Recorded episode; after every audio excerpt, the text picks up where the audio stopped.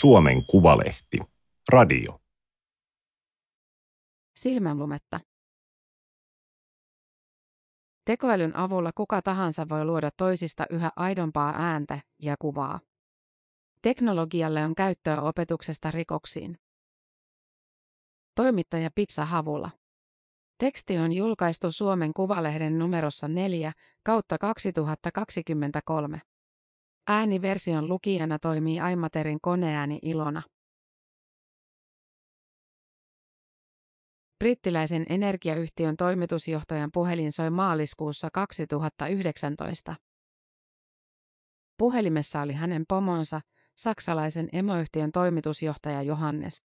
Pomo pyysi siirtämään kiireellisesti 220 000 euroa unkarilaiselle pankkitilille. Siirto piti tehdä heti, jotta yritys välttyisi myöhästymissakolta.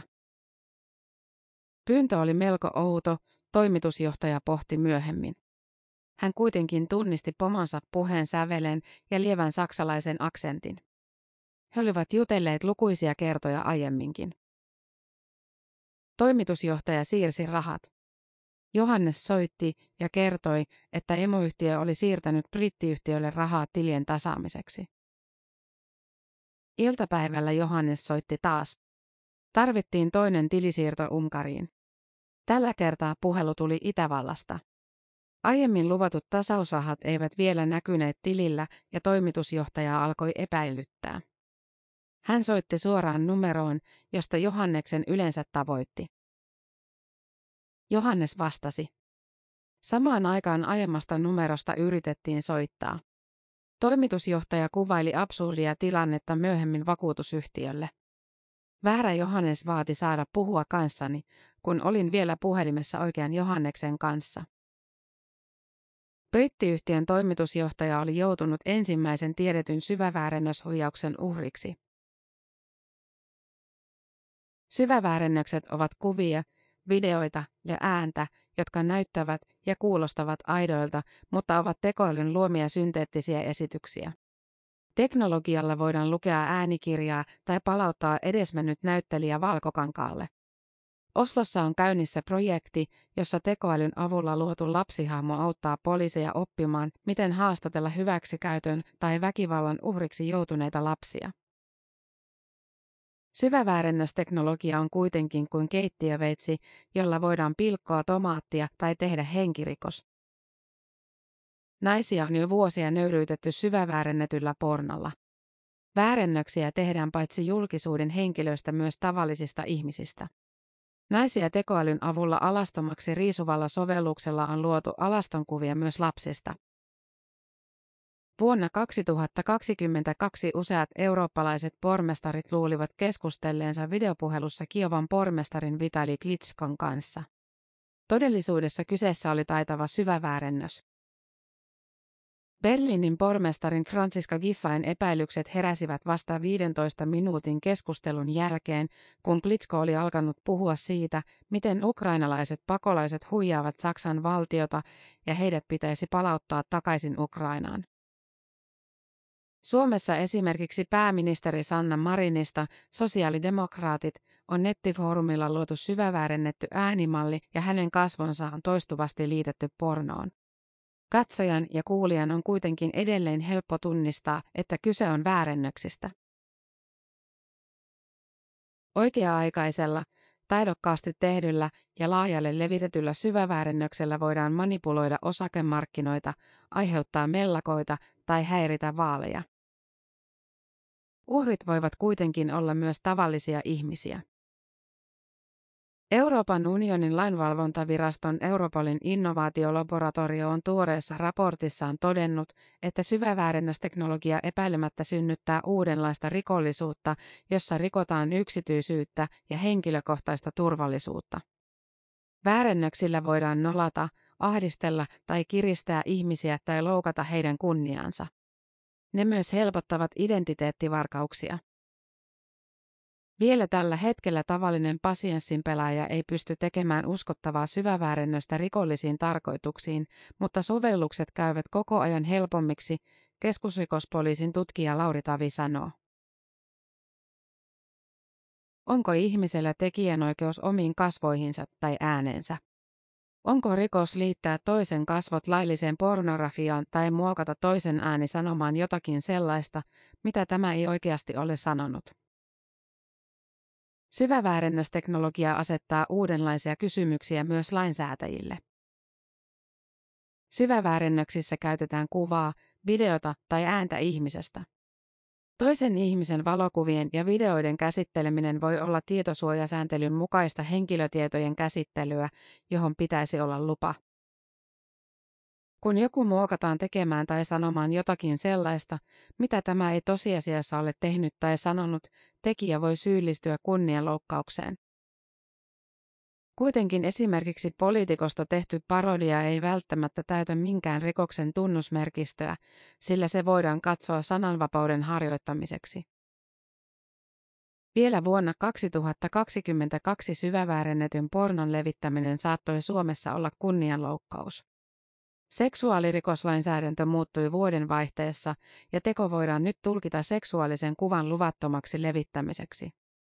Uhrin asema paranee. Suostumuksesta tulee lähtökohta seksuaalirikoksissa. Jos suostumus puuttuu, voidaan olla rikollisen toiminnan piirissä, syväväärennöksiin perehtynyt juristi Mika Pirttisalo sanoo. Suomen rikoslaki antaa nyt melko hyvät mahdollisuudet puuttua syväväärennetyn pornon valmistamiseen ja levittämiseen, Pirttisalo arvioi.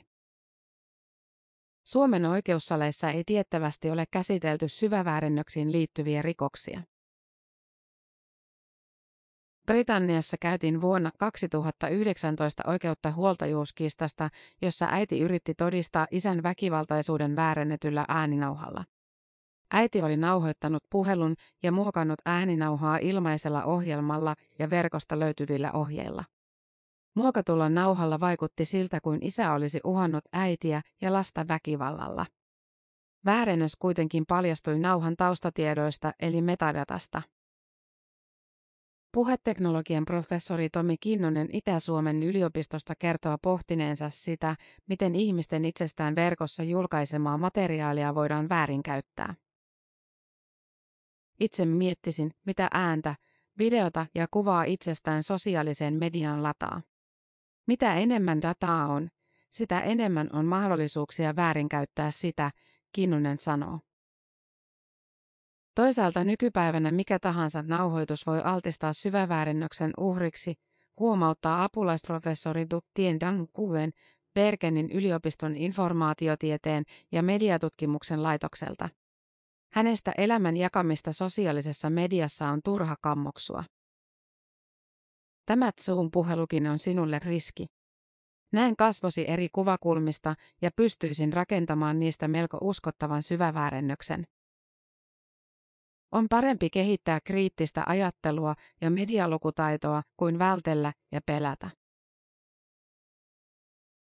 Syväväärennökset perustuvat syviin neuroverkkoihin.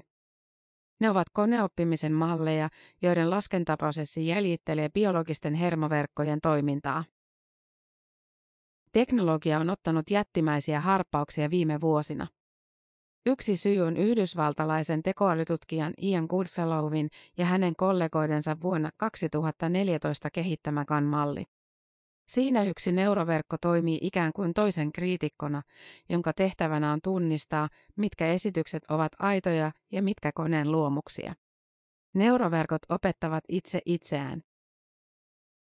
Kun luodaan puhesynteesi, eli keinotekoista, ihmiseltä kuulostavaa puhetta, neuroverkko opetetaan tekstien ja niitä vastaavien äänitiedostojen avulla tuottamaan puhetta. Laatu on parhaimmillaan niin hyvää, ettei ihmiskorva enää erota keinotekoista puhetta ihmisen puheesta. Jos halutaan, että puhe kuulostaa tietyltä henkilöltä, yleistä puhesyntetisaattoria ikään kuin hivutetaan kuulostamaan häneltä. Puheesta irrotetaan yksilöiviä piirteitä, joita hyödynnetään synteisin ohjaamisessa. Puheen kloonaus on sitä helpompaa ja lopputulos sitä uskottavampi, mitä enemmän puhetta on saatavilla. Parhaimmilla neuroverkkomalleilla vain muutama sekunti studiolaatuista ääntä riittää luomaan kenen tahansa puheesta äänimaalin.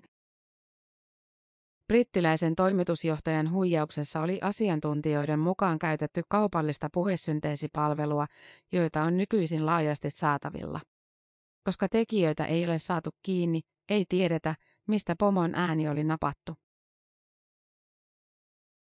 Entä jos syväväärennökset saavuttavat pisteen, jonka jälkeen emme voi enää tietää, mikä on totta? Skenaario, jossa emme voi enää luottaa kuvaan tai ääneen, on hieman huolestuttava. Ja siihen epäilemättä tullaan menemään, Tommi Kinnunen ennustaa. Dan Kuyen suhtautuu tulevaisuuteen optimistisesti, kunhan vastateknologiaa kehitetään ja medialukutaitoa vahvistetaan. Kinnunen uskoo, että tulevaisuudessa esimerkiksi puhelimiin tulee ominaisuus, joka hälyttää, jos herää epäilys, ettei soittajan ääni ole aito. Se olisi auttanut Britanniassa huijauksen kohteeksi joutunutta toimitusjohtajaa. Palvelupuhelinten ja puhelinkeskusten suojaamisen on jo kaupallisesti saatavilla ohjelmistoja. Myös syväväärennettyjen videoiden tunnistusta kehitetään koko ajan. Ohjelmia on jo tavallisille ihmisille saatavilla ilmaiseksi verkossa. Laatu kuitenkin vaihtelee. Jos tunnistusteknologia ei toimi automaattisesti, ihmisen pitää itse osata epäillä katsomaansa tai kuulemaansa. Ongelmana on, että tällä hetkellä moni ei edes tiedä, mitä syväväärennökset ovat. Välillä on jäänyt mielikuva, että Suomessakaan ei ole vielä ihan herätty siihen, mitä tämä käytännössä tarkoittaa ja mitä seurauksia tällä on. Lopulta voi käydä niin, ettei aitoonkaan materiaaliin enää uskota. Jo nyt monet poliitikot eri puolilla maailmaa ovat väittäneet aitoa, omalle maineelleen kiusallista materiaalia syväväärennetyksi. Jos ihminen on jatkuvasti epävarma näkemiensä asioiden todenperäisyydestä, kriittinen ajattelu väsyy. Tällöin myös oikean tiedon leviäminen voi hiipua. Se voi johtaa tilanteeseen, jossa kansalaisilla ei enää ole juuri minkäänlaista yhteistä, jaettua todellisuutta. Suomen Kuvalehden verkkosivuilla voit käydä katsomassa, millaisen syväväärennöksen toimitus pystyy luomaan muutaman tunnin opettelulla. Tämä oli Suomen Kuvalehden juttu, silmänlumetta. Ääniversion lukijana toimi Aimaterin koneääni Ilona. Tilaa Suomen Kuvalehti osoitteesta suomenkuvalehti.fi kautta tilaa.